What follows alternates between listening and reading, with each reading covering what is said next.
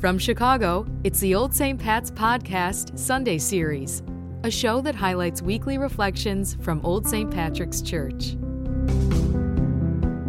Earlier this week, I was having a safe, socially distant conversation with a good friend of mine sitting out on our front porch. And you've noticed, I'm sure, in your own conversations, if yours are anything like mine, that there's a certain narrative arc to how we talk to each other these days, and more specifically, what we talk about. The conversation kind of flows in a typical way, and we keep sort of rounding about to a place where we pause at some moment in the conversation, recognizing a shared fatigue not necessarily with each other, although that sometimes is the case with this friend of mine. But we, we run through the agenda, the, the list of things that we tend to talk about. Perhaps we start softly and gently by talking about sports, but then that immediately raises questions about well, how long do you think Major League Baseball can actually go on when these teams are getting COVID 19? to be safe, talk about golf. It's really the safest of the sports, it seems, and it seems like there's something good going on there. So, but then it moves always to bigger questions and conversations that we've been having, especially since the middle of March, about the pandemic and about where we find ourselves in this. The stories of those who've been ill, the ones we've lost, the science behind it all. In our desperation for information and for hopeful good news, we sometimes just simply generate it ourselves. I don't know if you've discovered if your friends are like mine, but I never knew so many of my friends knew a guy at the CDC or that their aunt was a scientist at the National Institutes of Health. I never knew these things. Everybody's got a source somewhere, and they're getting the best information. It's a very Chicago thing to say, I got a guy now we've got guys and women in the epidemi- epidemiological field. And so we talk about those things, and then maybe our conversation meanders into the sense we have that our social fabric is very fragile these days, and that old wounds and persistent problems have come to the fore in a new and in a unbelievably crisp, clear way. We speak of our falling apart from one another.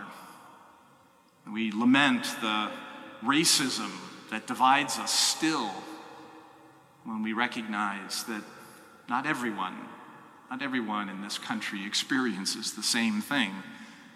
Not all of us have been able to rid our hearts of bias and that we pray that we might have the grace to do what we ought to heal the wounds that separate us.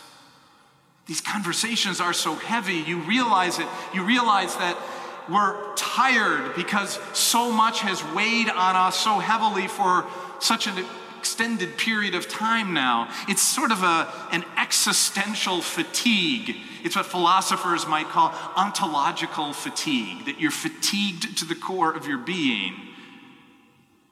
My friend then offered this image, which I thought was really helpful and described well what I think I've been feeling and so many others have.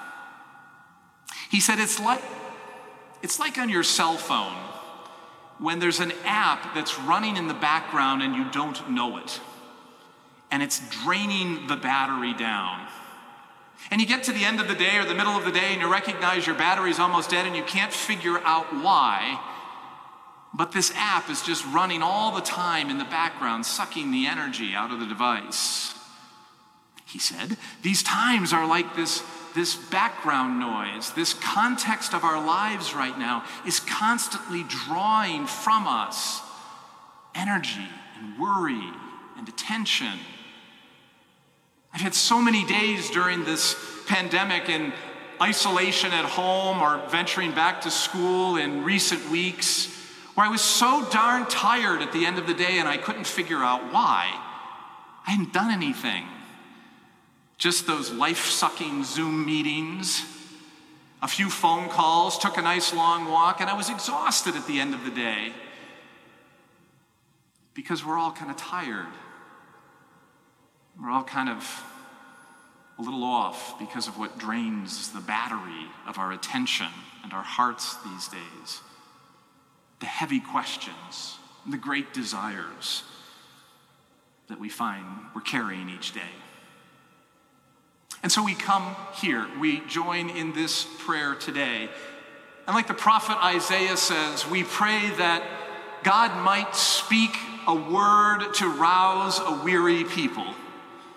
That God might speak to our hearts and rouse in us that hope and love that God has planted there to charge up this weary people whom we hope to be as His presence, God's life in the world.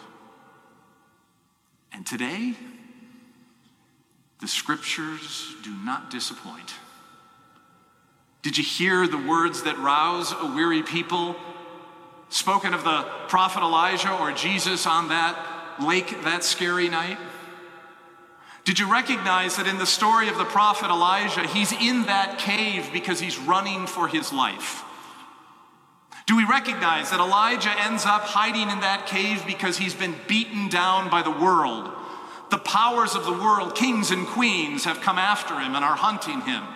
He stood face to face against the false prophets, the false religions of his time, and he's paid a heavy price for it. And now, isolated, alone, in self isolation, if you will, he hides in a cave, shot up with fear. And I'll be stopping by later. So, that extraordinarily beautiful and dramatic text that we find here of Elijah experiencing an earthquake, and wind, and fire. But God wasn't in those things, they tell us.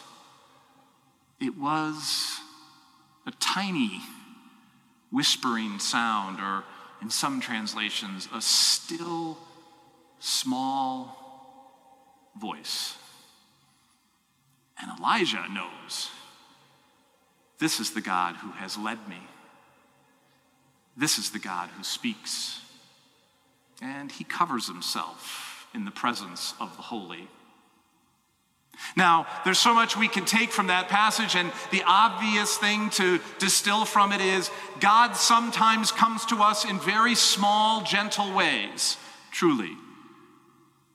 That the drama of life is not always the place where God's voice is going to be heard in the community, but perhaps in a quieter, a gentler, a heart spoken way. There, that's how God will speak to us. Yes, truly, this is what we hear. But I'd like you to notice this too Elijah heard the voice. I'd like us to note that Elijah knew it was the voice of God. And so the question that's begged of us as we hear the prophet recognize this presence of God is are we hearing it? How have you heard that tiny whispering sound in your heart that is from the Holy One? Where in your life have you experienced that still small voice of God who speaks to us and calls us to some mission, some moment. Elijah hears it and he knows it. And then in the gospel, too, a group of people who are also shot up with fear. Scripture scholars like to remind us that those disciples on that boat represent the church, the people of God getting bashed about on the waves. They want us to hear it, we're told. We want the, the author of Matthew's gospel wants us to recognize that this, this is a metaphor of the church moving through rough seas, being beat about. And we're told the wind, that is to say, the world, was against them. And so, fear fueled people, fatigued by what they're experiencing, wander about aimlessly on a scary sea. And he comes to them. He's come from a mountaintop because we're told he sent them there so he could go and have that moment of prayerful, quiet conversation with the God who whispered in his heart at his baptism, You are my beloved Son. You please me so. And he knows the voice, and he knows to listen. And it's from that place of communion with God that he descends the hill, the mountain, and walks on the water to his friends. Not as some sort of a parlor trick, not as a setup for jokes for centuries to come, but as Jesus, God, God's voice, God's presence coming to God's fearful people, God's people fatigued by the worries of their time. And he calms the seas, the control of God over the natural forces, and then calls Peter out. Take a step. Come to me.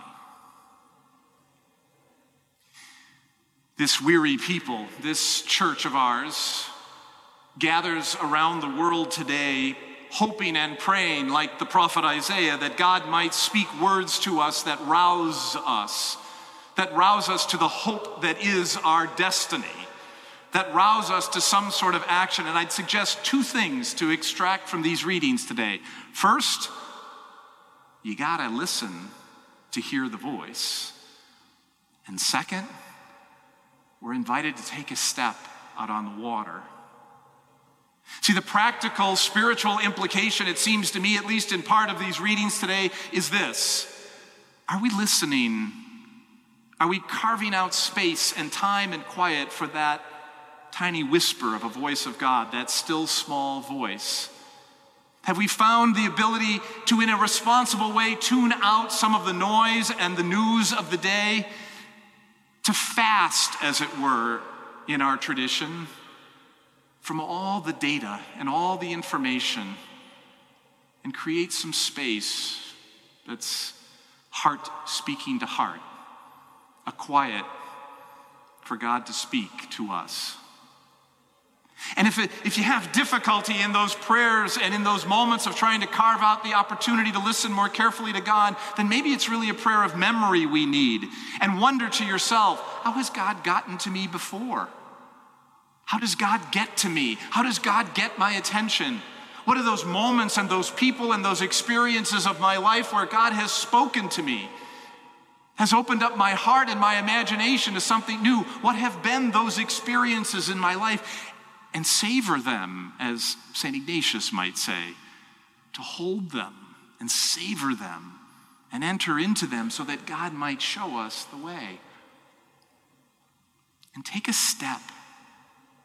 Take a step out of the fear, Jesus says. Lean into me. Come toward me.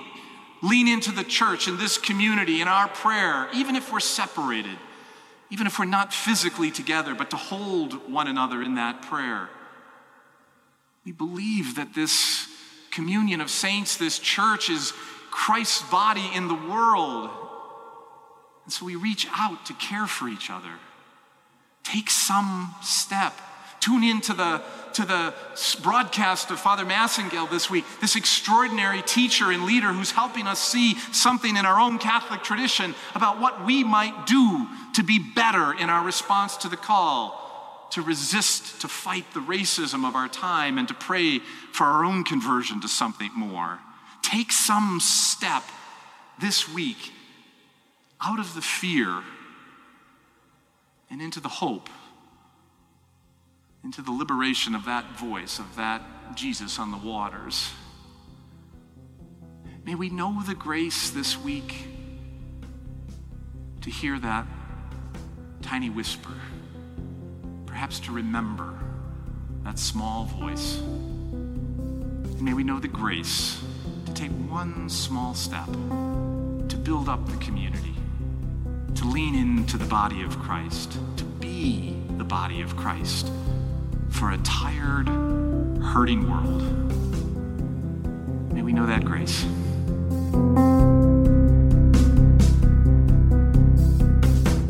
Thank you for listening to today's episode. For more information about all resources and events at Old St. Pat's, please visit our website at oldstpats.org. To stay up to date with new episodes, please follow us on Spotify and Google Podcasts. Find us on Twitter at Old St. Pat's and on Instagram at Old St. Pat's Chicago. I'm Kate Anderson. You've been listening to the Old St. Pat's Podcast.